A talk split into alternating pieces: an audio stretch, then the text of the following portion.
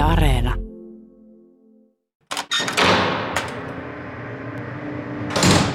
Ex-jengipomo Keijo Vilhusen elämä.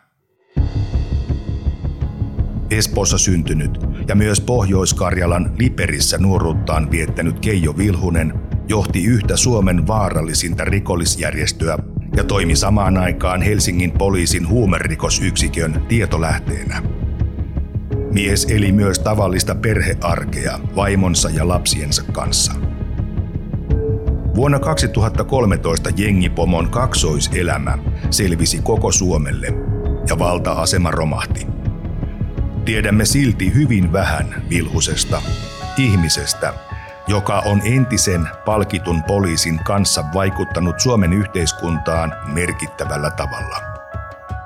Tiedot on kerätty mediasta ja kirjoista, nimettömiltä lähteiltä ja asiantuntijoiden sekä rikollisten haastatteluista. Käytämme myös oikeuden asiakirjoja ja äänitallenteita. Minä olen rikos- ja oikeustoimittaja Vera Miettinen. Halusin selvittää, millainen on rikollisen maailmankuva ja elämän arvot, miten rikolliseksi päädytään ja miten Keijo Vilhusesta tuli se, kuka hän on ollut ja on nyt. Haastattelen niin rikollisia kuin viranomaisia, mutta myös Keijo Vilhusta itseään. Tässä jaksossa Vilhunen on ollut omien sanojensa mukaan eläkkeellä jo pitkään, mutta poliisille rikollisen eläke on tuntematon käsite. Selvitän nyt, mikä on Vilhusen tämänhetkinen asema rikollisissa piireissä ja mitä hän ajattelee omasta menneisyydestään. Minua kiinnosti myös selvittää rikollisjärjestö United Brotherhoodin nykyinen asema. Onko UBn toiminta lakkautettu niin kuin he itse sanovat? No, tilanne ei ainakaan ole ihan sitä, mitä on annettu ymmärtää. Haastateltavana on rikosseuraamuslaitoksen erityisasiantuntija Sami Peltovuoma. Kyllä se tilanne on voimakkaasti pahentunut viimeisen kahden vai kolmen vuoden aikana. Että esimerkiksi siitä 2010 vuodesta, niin mistä, mikä mainitsit, niin kyllä tilanne on parin kolmen viime vuoden aikana kehittynyt todella paljon huonompaan suuntaan. Ja siinä on erityisesti tämä UBn toimintastrategia keskeisenä taustalla. Juttelin myös Helsingin poliisilaitoksen rikostarkastaja Markku Heinikarin kanssa. Aika moni väittää aika monia asioita, mitkä ei sitten loppupeleissä pidä paikkaansa. Rikostutkinta etenee tosiasioiden perusteella. Että jos sitten eläkeläinen jääkin kiinni, niin, niin sitten se ei varmaan jäänyt eläkkeelle. Puhuimme myös KRPn jengiasiantuntija Krister Alkrenin kanssa siitä, miten rikollisuutta voidaan torjua. Tsekpäs ei olekaan ihan pelkästään poliisin homma. Tämähän on koko yhteiskunnan asia taistella järjestäytyntä rikollisuutta vastaan. Ensinnäkin se on ihan jo yhden yksittäisen kansalaisen niin kuin velvollisuus.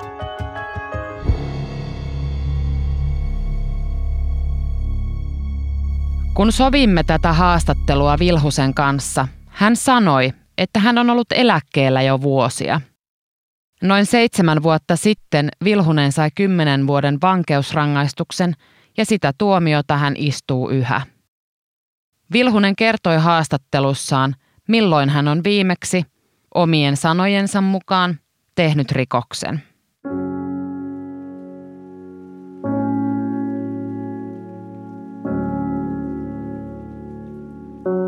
Siitä aikaa, siitä on, siitä on tota, varmaan kymmenen vuotta. No ei nyt ihan voi olla, kuinka tämäkin jo tuomio on tullut, niin kahdeksan, yhdeksän, kymmenen Mutta ku, vuotta. Niin, kuitenkin vuosia. Niin, vuosia niin, sitten. Mä kiinnostaa tietää se, että kun ö, monesti käy niin, että joku on, on tehnyt rikok, tai kun joku on tehnyt rikoksia, niin hän saattaa tulla just vaikka uskoon tai päättää, että nyt minä en enää tee rikoksia, että tämä ei ole enää ok. Niin ilmeisesti sulla ei ole koskaan tullut sellaista ajatuks, sellaisia ajatuksia, että, että olet jatkanut urasi siihen asti, kunnes nyt jäit sitten eläkkeelle. Vai?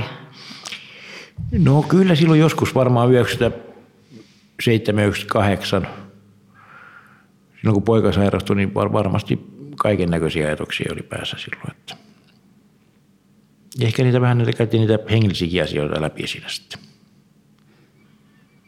Pystytkö avaamaan mitä sitä? No ei, kyllä sanotaan kävi kirkossa aika paljon silloin. Ja... Uskot sä Jumalaan? Mä oon aina kyllä uskonut Jumalaan. Okay. Mitä se sulle tarkoittaa? No pitäisi sitä tietysti elää sen mukaan, mutta ei meistä kukaan ole täydellinen. Mikä on, on onko ne niin kuin oikein mielestä sinne niin kuin rikokset, mitä saa, mistä sä oot saanut tuomion esimerkiksi? Onko ne oikein? Niin. Eihän ne ole oikein.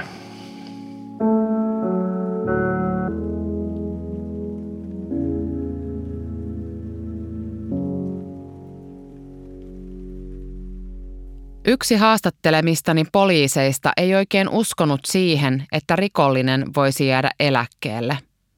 Kysyinkin vielä Vilhuselta, mitä sillä rikollisen eläkkeellä oikein tarkoitetaan.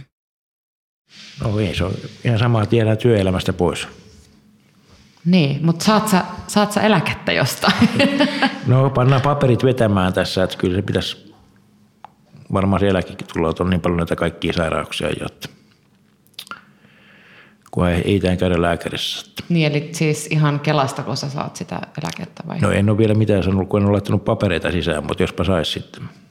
Niin, niin, mutta sieltä kuitenkin siis haet, etkä Niin. esimerkiksi UPltä. Ei.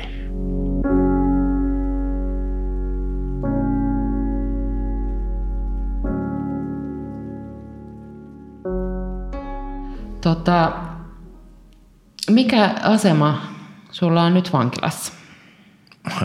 En mä ole miettinyt mitään asemia. Normaali vanki. Minkälainen sun päivärytmi on? Mitä sä esimerkiksi täällä nyt teet päivittäin? Joo, mä oon putsarina. Päivä alkaa seitsemältä, haetaan ruuat tuolta keittiöstä ja tuodaan ne osastolle ja seuraavaksi haetaan kymmeneltä ja sitten neljältä ja siinä sivussa katsotaan sitten paikat, että ne on kunnossa. Ja Eli sä niin kun, ö, siivoot teidän osastoa. kyllä, Se putsari on ilmeisesti aika hyvä asema täällä. Vai Niin. miten se ajatella, no, ky- kyllä se on sille. Se on Suom- Suomessa se on aina ollut niin kuin putsarihommat, ne on hyvin haluttuja hommia ollut. Että se on vähän toisin tuolla ulkomailla, jos mennään Ruotsiin, niin ne ei ole esimerkiksi siellä ei ole niin haluttuja. Mm. Mutta sulla on niin kuin siinä aika vapaat kädet sitten. No miten sä oot päässyt tähän putsarihommaan? No kyllähän se on tuttu hommahan se on. Niin ja aikaisemminkin olet sitä Niin. tehnyt. Ja Sörkän keittiöllä joskus ollut monta vuotta, neljä, viisi vuotta ollut ainakin siellä. Mitä siellä keittiössä tehdään? No siellä jäätiin ruuat ja silloin vangit teki ruuat vielä itse, että siellä ei ollut kuin emäntä. Emäntä ja yksi vartija, että vangit teki lähes kaiken ruuan siellä. Mm-hmm. Nythän nämä kaikki ruuat on niin kuin valmiita ruokia, eineksiä. Niin kuin. Aivan. Mut silloin siellä oli ne perunateatterit ja juurasteatterit. Ja Kuorittiin Kyllä, juureksi. siihen oli oma mies sitten. Ja vangit keitti aamupuurot ja muut. Että nyt on kaikki ulkoistettu. Niin kuin. Hmm. Täällä on leijonakeittiö ja, ja pihapaavelitkin taitaa olla joissain vankiloissa, että siellä on tulee jostain pörssiyhtiöstä miehet tekemään hommia siinä. Että vanki, jää, vanki on aika useassa paikassa sellissään mm. nykyään, että, että siinä voi olla parista miestä sellissään ja tulee traktori vetämään lumet pois ja maksetaan siitä sitten. Mm. Ennen oli aina vangit, mitkä ne hommat teki. Niin just. Ja liittyy tähän vapauteen, mitä ennen oli, että Niin, silloin niin oli työpakko. Nykyään ei ole työpakko enää. onko tämä sun mielestä, miten, miten tämä vaikuttaa vankeihin, kun ei ole pakko tehdä duunia?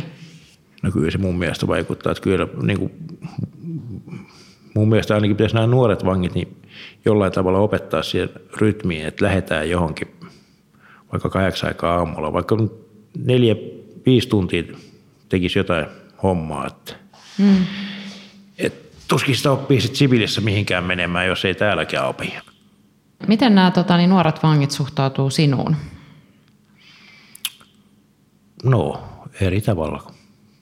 En nyt ole hirveästi ollut nuorempien kanssa tekemisissä, mutta en mä ole mitään sen ihmeempää huomannut niissä. Minkälaista porukkaa siellä on siellä? No, siellä on aika paljon niin PKL-vankeja, mikä tarkoittaa, että ne on pakkokeino-osastolla. eli tutkintavankeja. Sitten on ihan tavallisia vankeusvankeja siellä.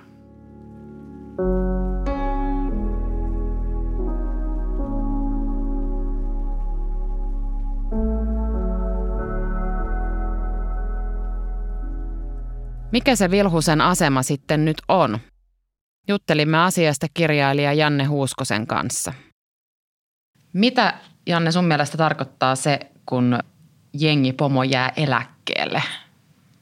No varmaan tosi tapauskohtaista, kohtaista, että tota, ää, siis ihan samanlaista sukupolvenvaihdosta me nähdään mun mielestä niin kuin, niin kuin kaikkialla täällä yhteiskunnassa, mm. yhteiskunnassa että – yksi poliitikkosukupolvi vaikka jää, no poliitikko nyt on semmoinen homma, se ei ollut ehkä hyvä vertaus, koska, koska tota, siellä ei varsinaisesti niin eläkeikävä silleen on, mutta ajatellaan työelämässä, niin, työelämässä, niin, niin tota, sitten sit seuraava sukupolvi on siellä, siellä suorittamassa, ja, ja tota, mutta siis nyt mennään taas Suomeen, että mm. et niin kun jäädä eläkkeelle jostain, jostain tota jengipomon tehtävästä, niin onko näillä organisaatioilla niin kuin hirveästi omaisuutta tai rahaa, rahaa elättää niin kuin, niin kuin jotain. Et en, en mä oikein tiedä sitä, mitä se tarkoittaa, mutta kai käytännössä se, että, että tulee uusi johtaja tai, tai, tai uusia tekijöitä, niin se on varmaan aika semmoinen luonnollinen siirtymä ja niin näin. Niin varmasti. Mutta sitten pitää muistaa, että, että tota, kyllähän – myös osa, osan, tai monella toi voi olla toi elämäntapa aika kuluttava varsinkin jos ei välillä niin kuin tuu pitkiä tuomioita ja päästä vankilaan lepäämään, niin tota, lepäämään ja toipumaan, niin tota, mutta eihän näillä ihmisillä usein ole eläkkeitä eikä, eikä sellaisia. Ei niin, niin kyllä, että, et, niin kuin kyllä. Kokonaisvaltaista työtä se on, mutta tietysti joillain heistä voi olla menestyvää yritystoimintaa ja, ja jotain tämän tyyppistä, tyyppistä niin tulonlähdettä, että, että tota – en, en osaa sanoa siihen. Ja sitä paitsi pitää muistaa, että Suomessa tämä on aika nuorta kuitenkin vielä. me, me puhutaan niin kuin ilmiöstä, joka varsinaisesti syntyi 90-luvulla. Mm. Luvulla, ja tota, me, me ollaan vasta niin kuin menossa sitä kohti. Mitä kohti? Sitä, että me nähdään täältä varsinaiset eläköitymiset.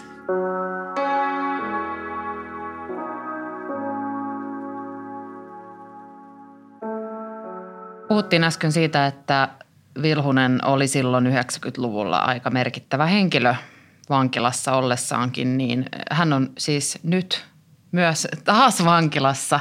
Niin mikä on, mitä luulet, minkälainen asema hänellä on siellä nyt? No siis tämä, tämä nyt on ihan niin kuin tämän yleisen ymmärryksen perusteella, niin se on tietysti varmasti kovasti erilainen kuin, kuin, kuin siihen aikaan, että, että vankilat on suljetumpia ja niin äh, kyllä mä oon käsittänyt, että ainakin edellisellä tuomiolla niin, niin piti olla sitten vähän erilaisella osastolla, että, että tota, siis semmoisella, mm. jossa ei olla muiden vankien kanssa tekemisissä juuri. Mm, mm. Ja tota, äh, siihen on varmaan niin kuin tämmöiset turvallisuussyyt, syyt, että eihän se Vilhusen tilanne näin niin kuin maallikkona arvioiden niin mitenkään helpolta vaikuta, että jos – on, on niin vahva leima häneen, häneen, häneen niin kuin tullut, tullut siitä, että hän on ollut liian hyvää pataa poliisin kanssa, niin, niin tota, ja, ja sitten niin kuin tämmöinen täysin luotettu henkilö siihen asti tai semmoisella lähes tahrattomalla kuvalla mm. niin kuin hmm. sinne alaspäin, alaspäin niin, tota, niin se on valtava pudotus, pudotus sitten. Ja, ja edelleen, jos, jos tota, kuuntelee sitä alamaailman niin aromaailmasta kumpuavaa puhetta, niin, niin, niin kyllähän siellä sitten, sitten tota, kun se nokkimisjärjestys niissä vankiloissa on muutenkin aika tarkka, että, mm.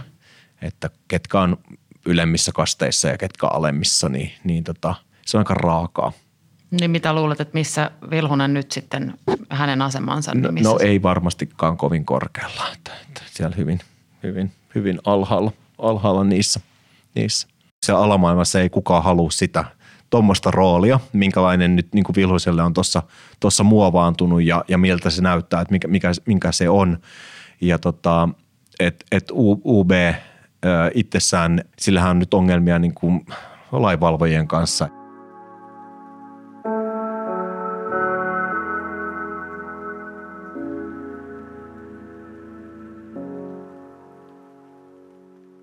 Voiko jengipomo jäädä eläkkeelle, kuten Keijo Vilhunen sanoo olevansa?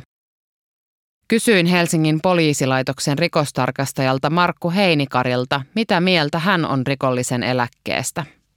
Meidän mielenkiinnon kohteena olevat ammattirikolliset, niin se on vähän kausiluontoista touhua, että välillä jotkut on pinnalla ja jotkut ei ole pinnalla. Mutta se, että joku jäisi eläkkeelle, niin se on ehkä mulle, mulle vähän uusi käsite. Aivan. Ö, jos joku sanoo jäävänsä eläkkeelle, niin voiko, voiko siihen, niin kuin, miten, siihen, miten siihen pitää suhtautua? Ylipäätään niin faktoillahan sitä mennään. Että, mm. et, aika moni väittää aika monia asioita, mitkä ei sitten loppupeleissä pidä paikkaansa. Me, rikostutkinta etenee tosiasioiden perusteella. Että jos sitten eläkeläinen jääkin kiinni, niin, niin sitten se ei varmaan jäänyt eläkkeelle. No niin.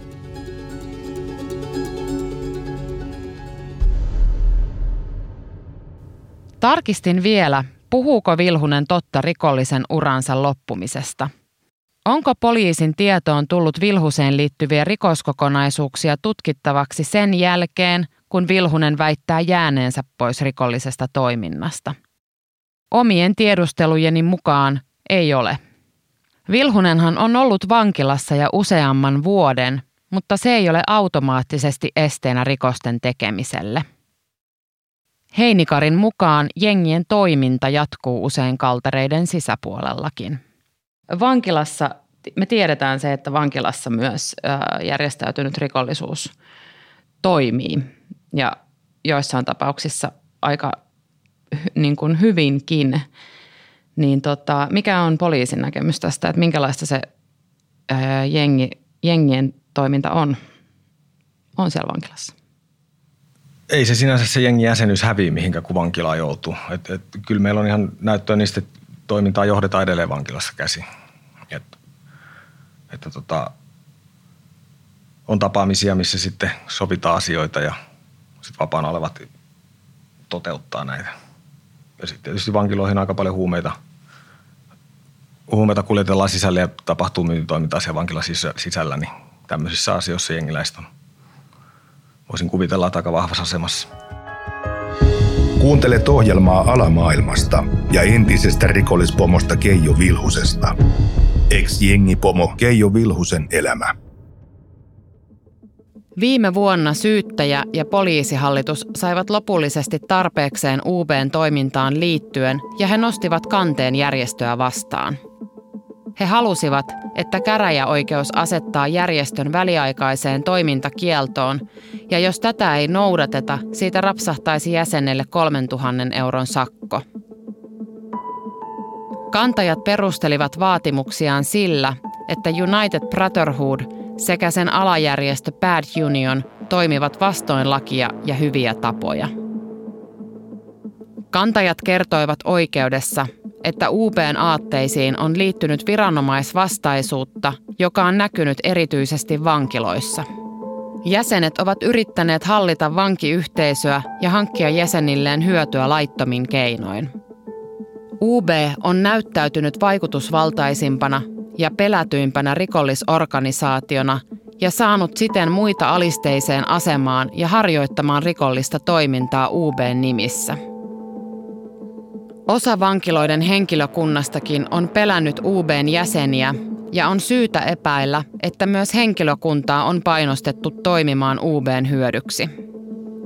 UBn valta-asema on perustunut voimaan ja väkivaltaa korostavaan ideologiaan ja käytännössä ilmenneeseen valmiuteen käyttää väkivaltaa tavoitteidensa saavuttamiseksi. Viime tammikuussa Itä-Uudenmaan käräjäoikeus määräsi rikollisjärjestö United Brotherhoodin sekä ub kuuluvan Bad Unionin väliaikaiseen toimintakieltoon. Oikeus ei kuitenkaan määrännyt jäsenille uhkasakkoa. Tämä siis tarkoittaa sitä, että määräyksestä huolimatta jäsenet voivat toimia UB tai BU nimissä eikä siitä tule oikeudellisia seuraamuksia. Pian tämän päätöksen jälkeen UB ja BU ilmoittivat lakkauttavansa itsensä sekä lopettavansa toiminnan. Tällä tarkoitettiin sitä, että kaikki olemassa olevat järjestön toimitilat lopetetaan ja tunnuksista luovutaan. UBn silloinen johtaja Tero Holopainen vastasi kanteeseen niin, ettei UB ole toiminut vastoin yhdistyslain säädöksiä ja että toiminta ei ole lain tai hyvän tavan vastainen. Holopainen totesi, että henkilöt tekevät mahdollisesti rikoksia, ei rekisteröimätön yhdistys. Jo alkuvuodesta valtaosa jäsenistä oli vankilassa joko tutkinta- tai vankeusvankina. Yksi jäsenistä sanoi MTVn haastattelussa, että tästä eteenpäin jäsenet tekevät omat ratkaisunsa –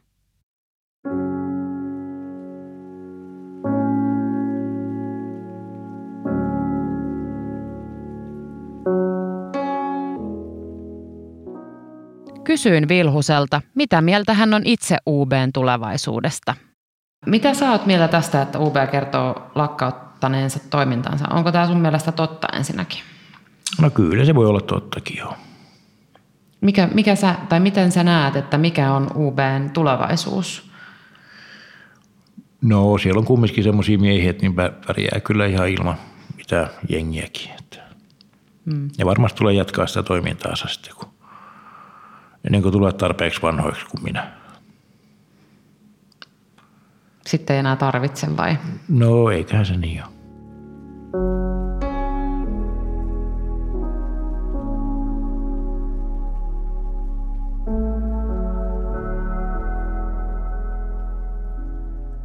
Vilhusen aiemmin johtama järjestö on siis lakkauttanut itsensä, minkä lisäksi se on myös määrätty väliaikaiseen toimintakieltoon. Tämän jälkeen järjestön toiminta näyttikin hiipuneen.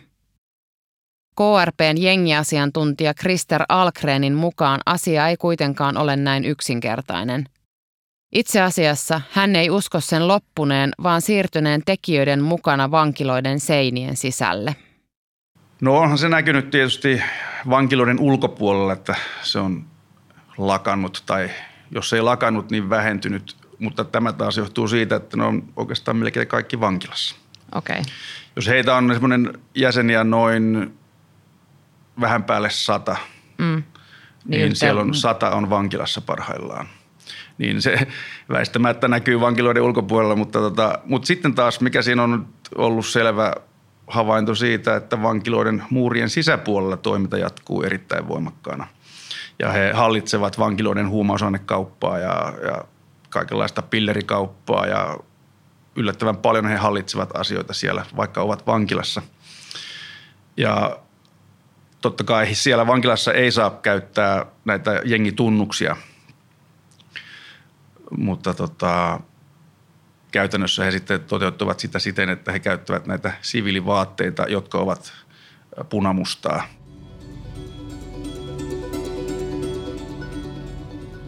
Noin kuukausi Peltovuoman haastattelun jälkeen sain kuulla, että rikosseuraamuslaitos on tehostanut toimiaan UBn toiminnan lakkauttamiseksi vankiloissa. Aiemmin oli jo kiellettyä käyttää UBn tunnuksilla varustettuja vaatteita, mutta nyt vankiloissa kiellettiin myös punaisten ja mustien vaatteiden käyttö. UBn lokossa oli punaista ja mustaa. Tarkennan vielä sillä että, että nämä henkilöt siellä vankilassa, jotka on, on tota niin, UBn jäseniä, niin he ovat siis ää, sanattomasti aiheuttanut tällaisen niin kuin pelon ja uhan tunteen. Kyllä. Ja sillä tavalla sitten, mit, mitä ne sitten tekee, mit, mitä ne niin kuin sillä uhan tunteella No se on toiminut, siinä on monenlaisia vaikutusmahdollisuuksia, mutta esimerkiksi huumeiden salakuljetus vankilaan sisään, niin he voivat helposti, todella helposti pakottaa muut vangit niin heidän omaisensa tuomaan esimerkiksi vaikka kehon sisällä niin tapaamiseen huumausaineita. Tai jos he, joku pääsee sieltä lomille, niin on pakko tuoda huumausaineita yleisesti ottaen kehon sisällä sitten sinne vankilaan ja luovuttaa ne UBlle, joka sitten myy ne. Mm. Ja jos se toimi näin, niin siellä vankilan ulkopuolella olevat jäsenet sitten niin tekee jotain, joka motivoi tähän yhteistoimintaan. Ja tämä on taas aiheuttanut sitten semmoisen hassun tilanteen siellä vankilan muurien sisäpuolella, että kun yleensä se, joka rötöstelee, niin joutuu eristyksiin, mutta tässä tapauksessa nyt ne, jotka eivät halua tämmöiseen toimintaan ryhtyä, niin ovat joutuneet itse vapaaehtoisesti hakeutumaan eristykseen. Toisin sanoen sitten nämä tässä tapauksessa UB-jäsenet voivat olla siellä osastoilla, kun taas sitten nämä muut joutuvat viettämään vanke, vankeusaikansa siellä eristyksissä. Niin niin se ei ole kovin reilua ehkä. se ei ole reilua kyllä.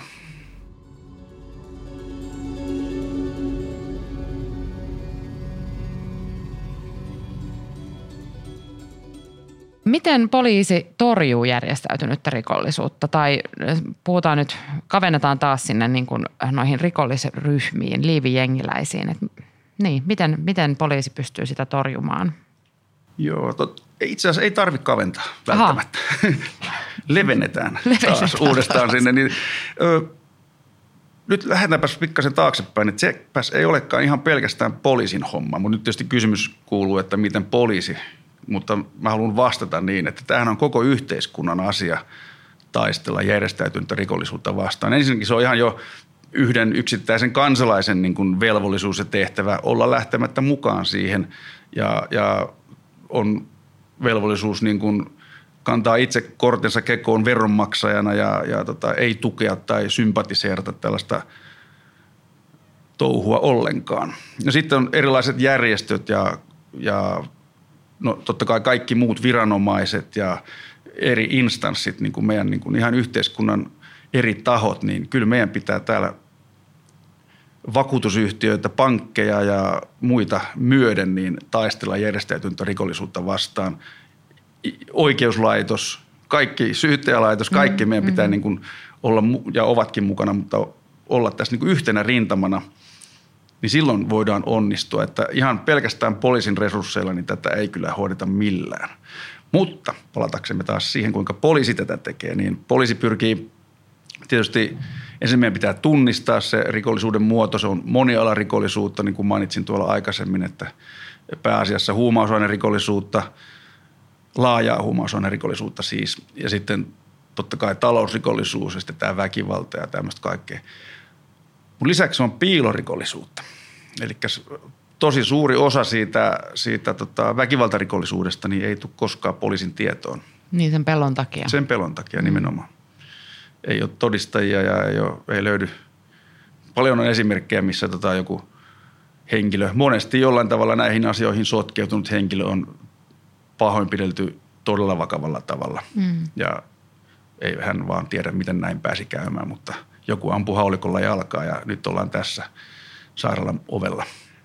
Mutta tota, ensinnäkin joo, kuten sanoin, pitää tunnistaa ne kohteet, ketä meillä on näitä, tätä järjestäytynyttä rikollisuutta, ketkä ovat ne vaikuttajahenkilöt siellä. Ja sitten, sitten eri keinoin hyvin laaja-alaisesti pyritään sitten vaikuttamaan siihen saattamalla niin kuin juttuja esitutkintaan. Nyt poliisin olisi syytä tai tähän me pyrimme, että tota, me pystyttäisiin näyttää yhteiskunnalle se, että toi ei kannata. Mm. Että, tota, että myöskin nämä meidän niin kuin isot järjestäytyneen rikollisuuden tai nämä järjestäytyneen rikollisuuden pyramidin huippukin voi joutua rikosvastuuseen, niin kuin nyt näytti käyvän tuossa UBS. Mm. Niin tämähän on meidän nyt tavoite tietenkin sitten tulevaisuudessakin niin pystyä osoittamaan, että ja kiinnittämään se meidän fokus ei sinne pyramidin alapäähän, vaan sinne yläpäähän. Et nythän on aika kumminkin helppo noita vaikkapa perushuumausaineiden käyttäjiä tai, tai huumausaineiden salakuljettajia tai siirtelijöitä, tämmöisiä pakettien siirtelijöitä tai kätköläkävijöitä, niin ottaa kiinni, mutta käytännössä se ei oikein johda mihinkään, kun siellä on aina seuraava sitten joko vapaaehtoisesti tai pakotettuna, niin taas kätköllä. Niinpä. Sinne yläpäähän vaikuttamalla.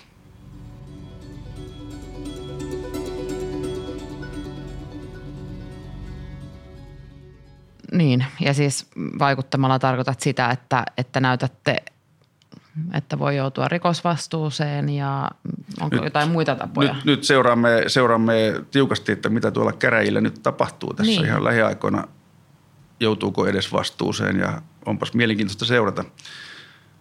Ja kuka joutuu edes vastuuseen ja näin edespäin, niin tota, se on Niin siellä on nyt mitä melkein sata Mm, syytettyä, niin, joista suurin osa taitaa olla UBn jäseniä. joo. Joo. Se jää nähtäväksi. miten jää nähtäväksi, ja- Ja samoin myös tämä, että, että joutuuko UB lakkauttamaan. Se on niin mielenkiintoista nähdä, mi- että mikä on yhteiskunnan päätös. Miten hyväksytäänkö mennä tämä porukka tänne, meidän, siis tämä UB-porukka tai muut rikollisjengit. Mun mielestä se on merkittävää, että jos UB kielletään, niin se on merkittävä signaali niin kuin yhteiskunnalta yleensäkin järjestäytyneille rikollisuudelle suudelle ja näille liivijengeille siitä, että hei, me emme hyväksy teitä tänne. Niin, tämä on jotenkin ehkä hi- hieman absurdia mun mielestä tämä koko keskustelu, koska ää, jos ajatellaan niin kuin lä- maalaisjärjellä, niin eihän yhteiskunta hyväksy heitä.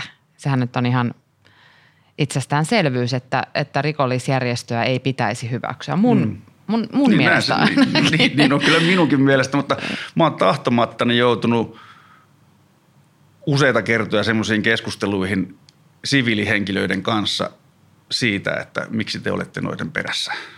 Koska Aivan. mitä ne ovat tehneet ja mm. miksi, miksi te niin kuin käytätte teidän aikaa näihin. Mutta, mutta järjestäytynyt rikollisuus, ja nyt tässä tapauksessa puhun näistä ö, rikollisista liivijengeistä, niin ne, on, ne aiheuttaa meille yhteiskuntaan ihan valtavat tappiot. Me, me veronmaksajat, me täällä ja kuulija tuolla, niin maksetaan siitä todella iso hinta. Kyllä. Ja nyt, nyt voisi ajatella niin, että se, se tavallinen työssäkäyvä ihminen, joka maksaa tosiaan niitä veroja, niin lopulta ne rahat menee siihen, siihen tota niin, rikollisjärjestön. Kyllä. Otetaan No. vaikka se esimerkki siitä yhdestä pienestä tapauksessa, missä mainitsin, että henkilö oli ammuttu haulikolla jalkaan ja oli järjestäytyneen rikollisuuden jäsen ja joku tuli ja ampui haulikolla jalkaan. No hän sitten hakeutuu sinne sairaalahoitoon, niin kuka sen maksaa, sen sairaalahoidon ja sen työkyvyttömyyden? Mm-hmm.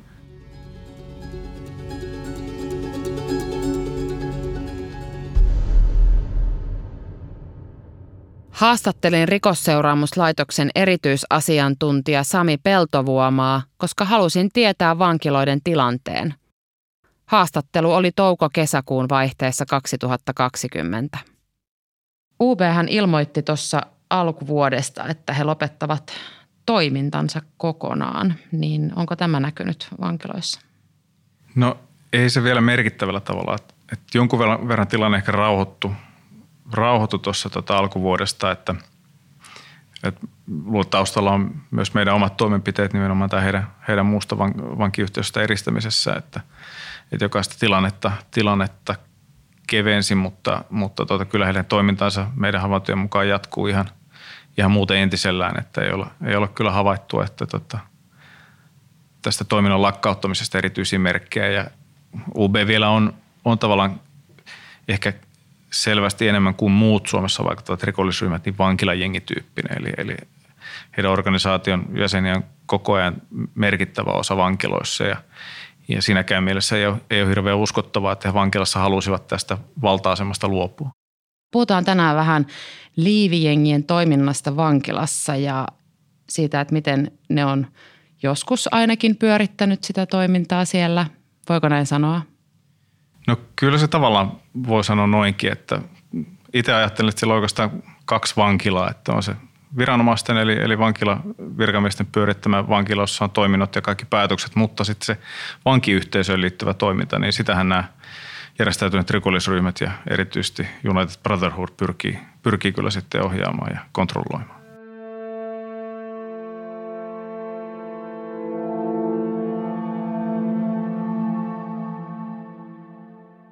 Muutama vuosi sitten lännen media uutisoi, että jengiläiset hallitsevat vankiloissa. Vuoden 2010 tutkimuksenkin mukaan erityisesti huumekauppa ja kiristykset ovat olleet hyvin yleisiä ongelmia muurien sisäpuolella.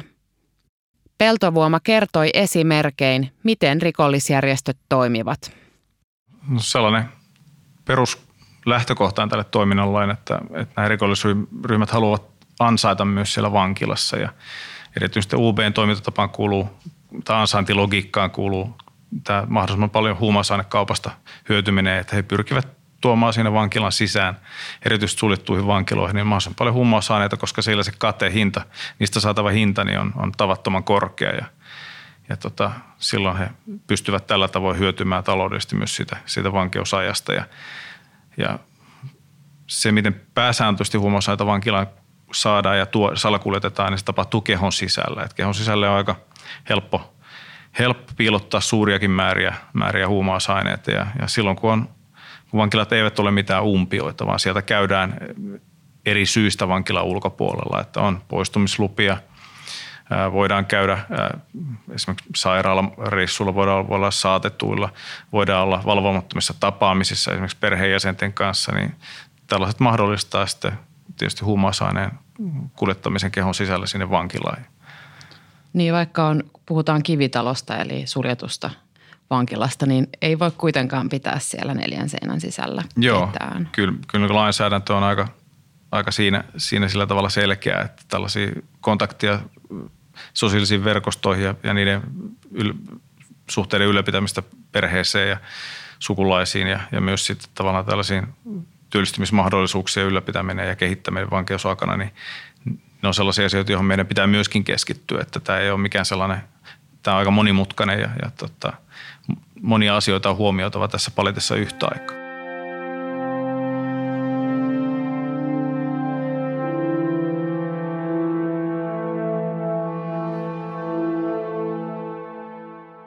Kuinka monta UBn jäsentä on tällä hetkellä vankiloissa? No meillä on sellaisia, joilla arvioidaan, että on meidän arvion mukaan virallinen asema, niin siinä 80 suunnilleen pikkasen yli. Mutta sitten jos lasketaan siihen mukaan sellaiset, jotka on suoraan heidän vaikutuspiirissä, eli voidaan lukea siihen organisaatio jollain tavalla kuitenkin mukaan, niin sitten se määrä, määrä kyllä tota, nousee vielä useilla kymmenillä. Niin, jäseniä ei vissiin olekaan. Onko niitä nyt 100 vai 120? Joo, jotain, jotain jälkimmäisen tyyppistä varmaan on, mutta sitten heillä on näitä alaryhmää, on tietysti Bad Unioni, mm. joka, mm. joka kuuluu samaan organisaatioon ja, ja sitten sit, mistä he itse puhuu niin sanotusti on täysjäsenten lisäksi on puolikkaita, eli jotka on tämmöisessä kokelasasemassa. Niin.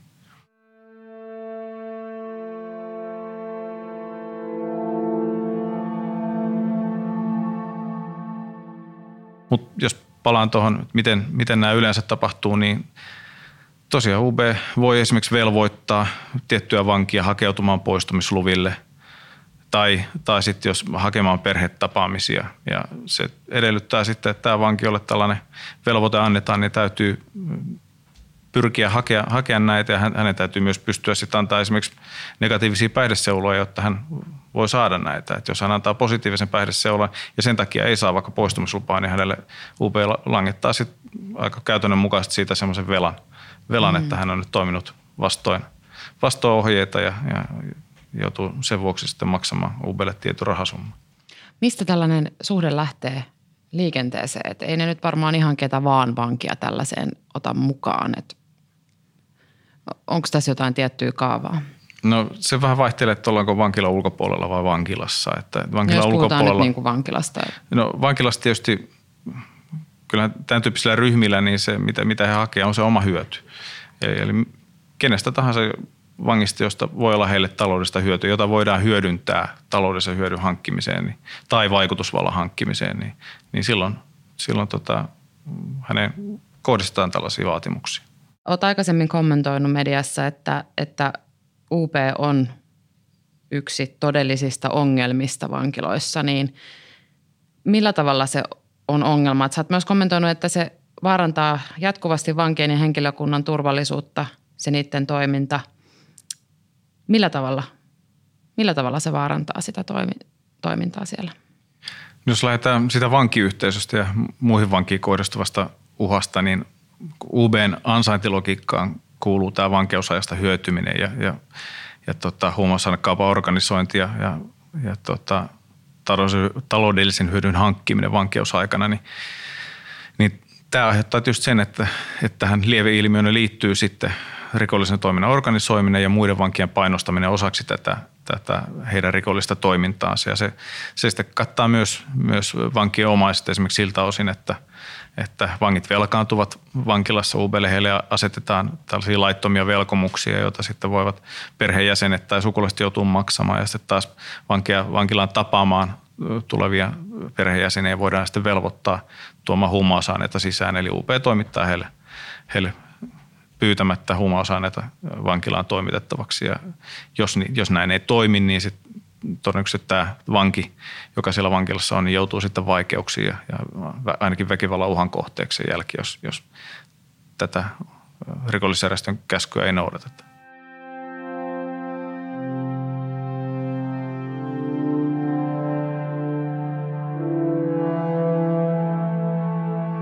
Kertooko siis ne vangit, jotka on joutunut tämän kiristyksen kohteeksi, niin teille tästä? No tässäkin meillä on hyvin monenlaista tiedonhankintaa pyritään havaitsemaan. Että kyllähän jos esimerkiksi jollain osastolla tulee paljon positiivisia testejä tai päihdetesteitä kieltäytymisiä, niin siitä voidaan päätellä, että jostain sitä ainetta on sisään tullut ja sitten pyritään eri keinoin tietysti selvittämään, että mitä, mitä ne menettelyt ovat mahdollisesti olleet. Että edelleen tästä joudun vastaamaan siihen, että nämä meidän – tekniset taktiset keinot, joilla näitä asioita paljastetaan ja, ja selvitetään, niin niistä, niihin mä en voi tarkemmin mennä, mutta, mutta tota, tuossa alkuvuodesta tuli Varsinais-Suomen käräjäoikeudesta esimerkiksi aika laaja tuomio, jossa tuomittiin useita United Brotherhoodin jäseniä ja toiminnassa mukana olevia. Taisi olla yksi Bandidos jäsen myös, myös siinä joukossa mukana ja siinä tuomiossa avataan aika hyvin, että miten tätä huumausainekauppaa vankiloihin. Tässä kokonaisuudessa oli kyse Riihimä ja Turvankiloihin suunnatusta huumausaineen salakuljetuksesta ja, ja tota, myynnistä, niin että miten, miten sitä toteutetaan.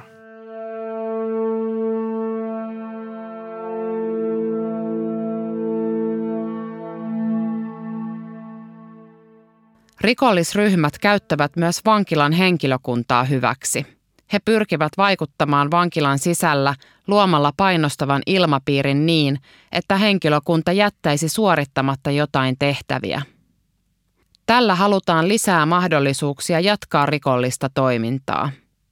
Henkilökunnan jäsenet ovat joutuneet myös väkivallan kohteeksi.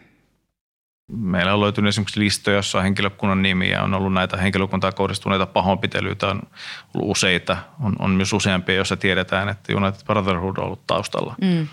Niin tällaisilla toimilla saadaan luotua huolta ja pelkoa ja, ja pyritään vaikuttamaan siihen, että, että henkilökunta ei aktiivisesti, niin aktiivisesti tota, näitä valvonta- ja kontrollitoimia suuntaisi tähän joukkoon.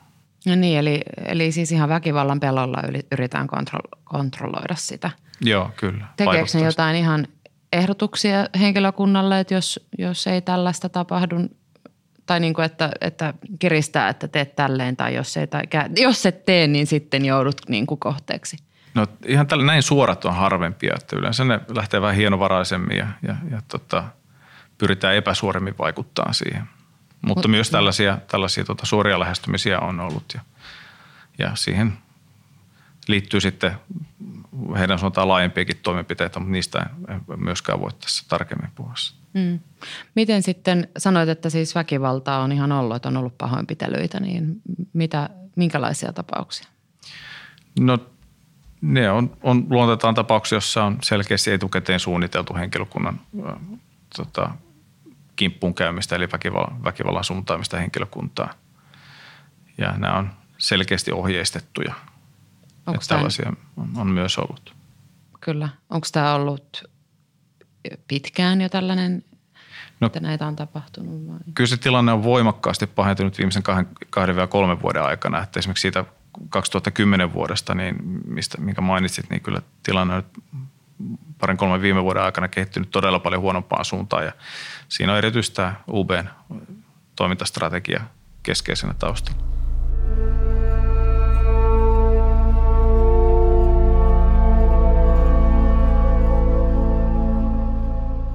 Sä oot itse niin kuin erikoistunut tai enemmän ollut mukana tässä järjestäytyneen rikollisuuden torjunnassa, ymmärsinkö oikein? Joo, kyllä. Niin mitä se tarkoittaa? Miten te minkälaisia toimenpiteitä te teette, että voitte vaikuttaa tällaiseen vankilassa?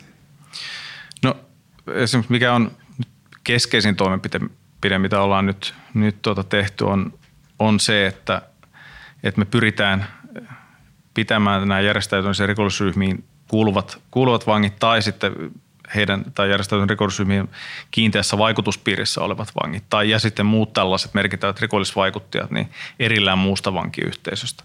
Et se on ylivoimaisesti keskeisiä ja tärkein tehtävä, joka meillä on sen suhteen, että me pystytään ehkäisemään vankilarikollisuutta ja sitä muiden, muun vankiyhteisön painostamista. Et silloin jos nämä, jos puhuu jatkossa JR-vaikuttajista, niin tämän tyyppiset vangit, niin että jos he eivät pääse jatkuvaan vuorovaikutukseen muun, muun vankiyhteisön kanssa, eli pysty luomaan sitä pelon ilmapiiriä, antamaan ohjeita, käskyjä, painostusta, niin, niin silloin tavallaan se heidän vaikutusvaltansa ja kyky, kyky jatkaa sitä rikollisen toiminnan harjoittamista vankilasta niin pienenee, pienenee huomattavasti. Mutta meillä on tietysti tässä jonkun verran, että meillä osittain vankila infrastruktuuri on hyvin vanhaa, siellä voi olla vaikea osastoida vankia sillä tavalla, että, että saadaan kokonaan tietyllä vankilaosastolla olevat vangit kaikilla tavoin toisistaan erilleen, kun puhut, täytyy puhua asu, asuttamisesta, eli millä osastoilla on toiminnoista. Kaikille vangille täytyy tarjota toimintoja äh, käytännössä päivittäin, myös jonkun verran ilta-aikaan, että miten saadaan nämä eriytettyä, että he eivät kohtaa ulkoilut esimerkiksi, jotka on päivittäin, joita täytyy olla päivittäin, että miten saadaan ne järjestettyä niin, ettei pysty ikkunasta huutelemaan ja huutelemaan mm. esimerkiksi ja kohtaamaan siellä ja, ja kaikki muut sairaalan poliklinikalla käynyt vankilan sisällä ynnä muut virkailuilla käy asioinnit, niin, niin se on valtava paletti sitten, että saadaan tämä, tämä tota, vietyä maaliin.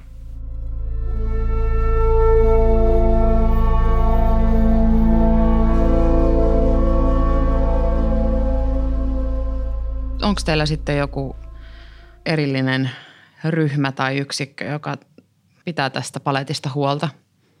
No kyllä se on jokaisen vankilan vastuulla sitten se sitten se niin, oman, oman vankilan asuttamisen ja toimintojen järjestäminen, että me pystytään sitten antaa siihen tukea ja tukea. Tietysti se, että miten vankia sijoitellaan vankiloiden välillä, niin sillä on myös suuri merkitys ja, ja siinä me ollaan pyritty nyt kyllä keskittämään näitä, näitä, tota, näitä ongelmia aiheuttavia vankia niin vaan tiettyihin vankiloihin, jolloin, jolloin se on ottaa paljon helpompaa se heidän erillään pitäminen. Onko totta, että järjestäytyneen rikollisryhmän – ex-jäsen tai jäsen, niin hänellä ei ole mahdollisuutta päästä avovankilaan? No kyllä silloin, jos, jos toimii edelleen aktiivisesti, siis käytän itse termiä työskentelee rikollisjärjestössä, niin kyllä silloin on erittäin vaikea päästä avolaitokseen. Et lainsäädännössä nyt ei suoraan sanota, että, että tota, järjestäytyneen rikollisryhmän jäsentä ei voi päästä avolaitokseen. Että siellä nyt ei näin lue, mutta sitten siellä on, on tota, sijoituksen edellytyksenä esimerkiksi, on todennäköistä, ettei syyllisty rikolliseen toimintaan ja noudattaa laitoksen järjestystä. Ja silloin, jos työskentelee tämän tyyppisessä rikollisryhmässä, eli ammattina on rikosten tekeminen tämän ryhmän lukuun, niin on aika selvää, että silloin myöskään nämä edellytykset ei täyty. Mutta silloin, jos, jos meillä on uskottava käsitys siitä, että henkilö on, on irto, irtautunut tästä rikollisryhmästä eikä ole enää siinä heidän käskyvaltansa alla ja on, on valinnut toisin, niin silloin ei ole mitään esteitä. Että näitä, näitä avolaitoksia vaikka kuinka paljon. Mistä, mistä te tiedätte, että puhuuko tämä henkilö totta, joka on ollut aikaisemmin jäsen ja sanoo sitten, että en ole enää? No, toi on, on hyvä kysymys. Että tietysti me käytetään siinä hyvin paljon erilaisia lähteitä, eli pyritään luomaan kokonaiskuva siitä tilanteesta ja, ja hankkimalla tietoa, tietoa myös ulkopuolelta – ulkopuolelta ja käyttämään eri tiedonhankinnan menetelmiä. Sitten me saadaan tietoa, jotka voi vahvistaa tai sitten kumota tätä, tätä vangin itsensä kertomaan siitä irtautumishalusta, mutta mä pysty hirveän tarkkaan näihin menemään, koska ne on rikoslaitoksen teknistaktisia menetelmiä ja ne on, ne on lainsäädännönkin perusteella salattuja siinä, siinä mielessä, että me ei haluta ihan täysin paljastaa sitä, että mitä keinoja me käytetään siinä. Mutta ja tämä nyt on ihan aika ymmärrettävää, että Joo, mutta sen voisin sanoa, että se itse asiassa ei ole niin vaikea, mitä voisi kuvitella. Että, että, että kyllä kun sitä kokonaisuutta peilaa ja katsoo, että mitä, mihin suuntaan eri puolilta tulevat tiedot viittaa, niin vahvistaako ne toisia vai ei. Niin, ja, ja vielä sitä, että millä tavoin tämä henkilö tätä, tätä, tätä irtautumistaan kommunikoi, niin siitä voidaan paljon päätellä. Mutta sen, sen vielä haluan tässä korostaa, että silloin kun joku henkilö rikollisryhmästä irtautuu, niin meitä ei kiinnosta se, mitä hän on siellä tehnyt tai mitä tällä hetkellä muut ryhmässä olevat tekee, vaan meitä kiinnostaa ainoastaan se hänen, hänen tilanteensa ja hänen auttamisensa eteenpäin. Että, että, että meidän tehtävä ei ole, ei ole tota, pyrkiä kyselemään keneltäkään, että, että saataisiin esimerkiksi uusia rikoksia paljastettua. Että tämän tyyppinen, jos puhutaan vasikoinnista, niin se ei ole, se ei ole millään tavalla rikosseuraamuslaitoksen agendalla näissä tilanteissa.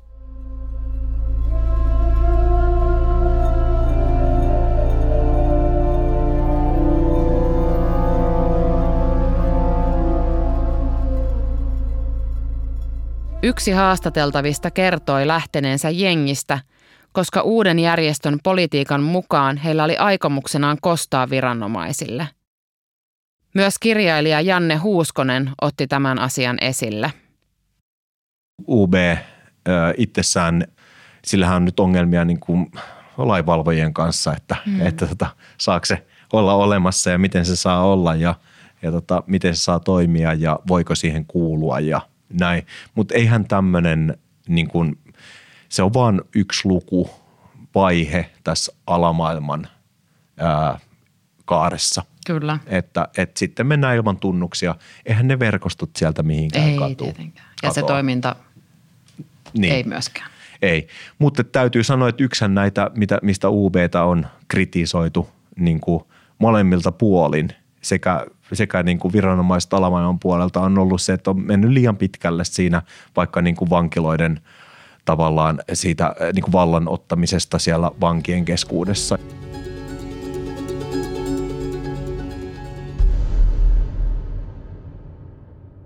Kuuntelet ohjelmaa alamaailmasta ja entisestä rikollispomosta Keijo Vilhusesta. Mikä on Keijo Vilhusen perintö? En osaa sanoa, mitä Vilhusen rikollinen ura on kaikkinensa saanut aikaan, mutta viranomaisten sekä median selvityksien avulla saimme lopulta tietää monista epäkohdista. On mielenkiintoista spekuloida sitä, että mitä jos niin sanottu Pasilan mies ei olisi koskaan paljastunut. Mitä jos emme olisi koskaan saaneet tietää, että Pasilan mies on Jari Aarnio – ja että poliisi on alamaailman johtohahmon rikoskumppani. Totuuden paljastumisen myötä tietolähdetoimintaa on käsitelty laajasti julkisuudessa ja oikeudessa, ja sen myötä poliisin tiedustelutyössä on tehty valtavia muutoksia. On tietenkin mahdollista, että Vilhusen paljastuminen tietolähteeksi on myös vahingoittanut tietolähdetoimintaa. Joka tapauksessa Keijo Vilhusen tekemät rikokset ovat merkittävä osa Suomen rikoshistoriaa. Arnio Vyydissä ei näytä olevan edes loppua. Vilhusella on myös merkittävä asema järjestäytyneen rikollisuuden muodostumisessa ja kehityksessä. Aika näyttää, miten rikollisjärjestö United Brotherhood jatkaa tulevaisuudessa vai jatkaako ollenkaan. Jos sen toiminta kuivuu kokonaan kasaan, vaikutukset näkyvät varmasti myös muissa rikollisjärjestöissä.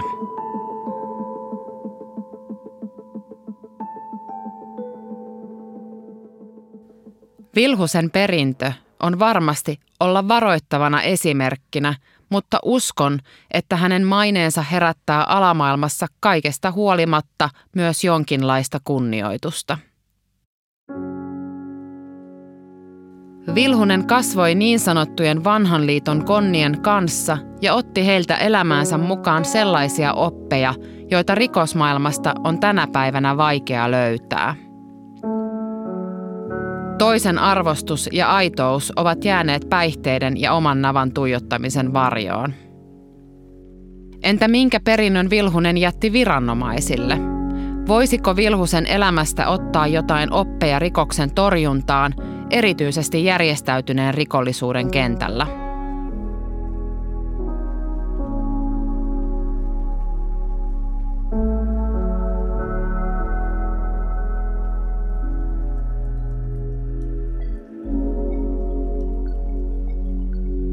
Vilhunen on itse sitä mieltä, että henkilökohtaiset menetykset eivät ole olleet rikollisen uran arvoisia – hän on viettänyt elämästään kolmasosan vankilassa ja on siten jäänyt paljosta paitsi lapsiensa ja lastenlastensa kasvussa.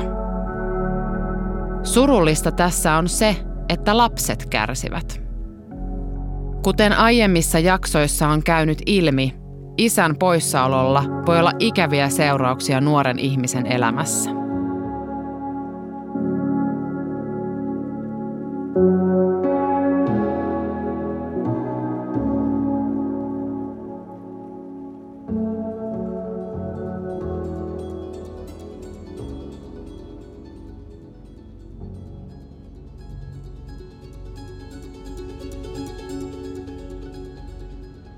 Sarjan teon aikana on sattunut monia asioita, joita en varmasti unohda ikinä, ja olenkin avannut koko journalistista projektia avoimesti kaikissa jaksoissa. Vielä yhden seikan haluaisin nostaa kuitenkin esille. Yksi toimittaja kieltäytyi haastattelupyynnöstäni, koska aiheena oli United Brotherhood. Syy kieltäytymiseen oli pelko siitä, että UBstä puhuminen voisi aiheuttaa toimittajalle turvallisuusuhan. Selvyyden vuoksi kyseistä toimittajaa ei mainita tässä ohjelmassa kertaakaan nimellä, eikä hänen tekemiään juttuja käytetä lähteenä. Minun on kyllä tunnustettava, että järjestäytynyt rikollisuus ja liivijengiläisten elämän penkominen sai miettimään omaa ja perheeni turvallisuutta – olisi uhkarohkeaa ja tyhmää jättää nämä seikat täysin huomiotta. Siksi pyysinkin tähän asiaan konsultointia keskusrikospoliisista ja keskustelin aiheesta kollegan kanssa. Ajattelen kuitenkin niin, että olen valinnut työkseni rikos- ja oikeusuutisoinnin ja mielestäni tätä työtä ei voi tehdä, jos pelkää liikaa. Kunnioitan tietenkin edellä mainitun toimittajan ajatuksia ja olisi itse asiassa mielenkiintoista kuulla lisää hänen päätöksensä syistä. Järjestäytynyt rikollisuus horjuttaa kuitenkin niin isosti koko meidän yhteiskuntaamme ja koko maailmaa, joten myös meillä toimittajilla on sen kitkemisessä oma osuutemme. Liiallisen pelon takaa emme pysty lunastamaan työhömme kuuluvia journalistin ohjeissakin olevia velvoitteita – Samalla nostan hattua kaikille niille kollegoille, jotka ovat uhkailuista huolimatta jatkaneet työtään. Olen kuitenkin myös sitä mieltä, että rikolliset ovat valinneet oman polkunsa ja sen varrelle kuuluu se, että aika ajoin täytyy olla tekemisissä poliisin kanssa, mutta myös toimittajien. Olemme kaikki osana yhteiskuntaa. Meidät erottaa vain se, mikä on kenenkin mielestä oikein tai väärin. Tämä oli ex-jengipomo Keijo Vilhusen elämäsarjamme viimeinen jakso. Minä olen rikos- ja oikeustoimittaja Vera Miettinen. Kiitos kun kuuntelit.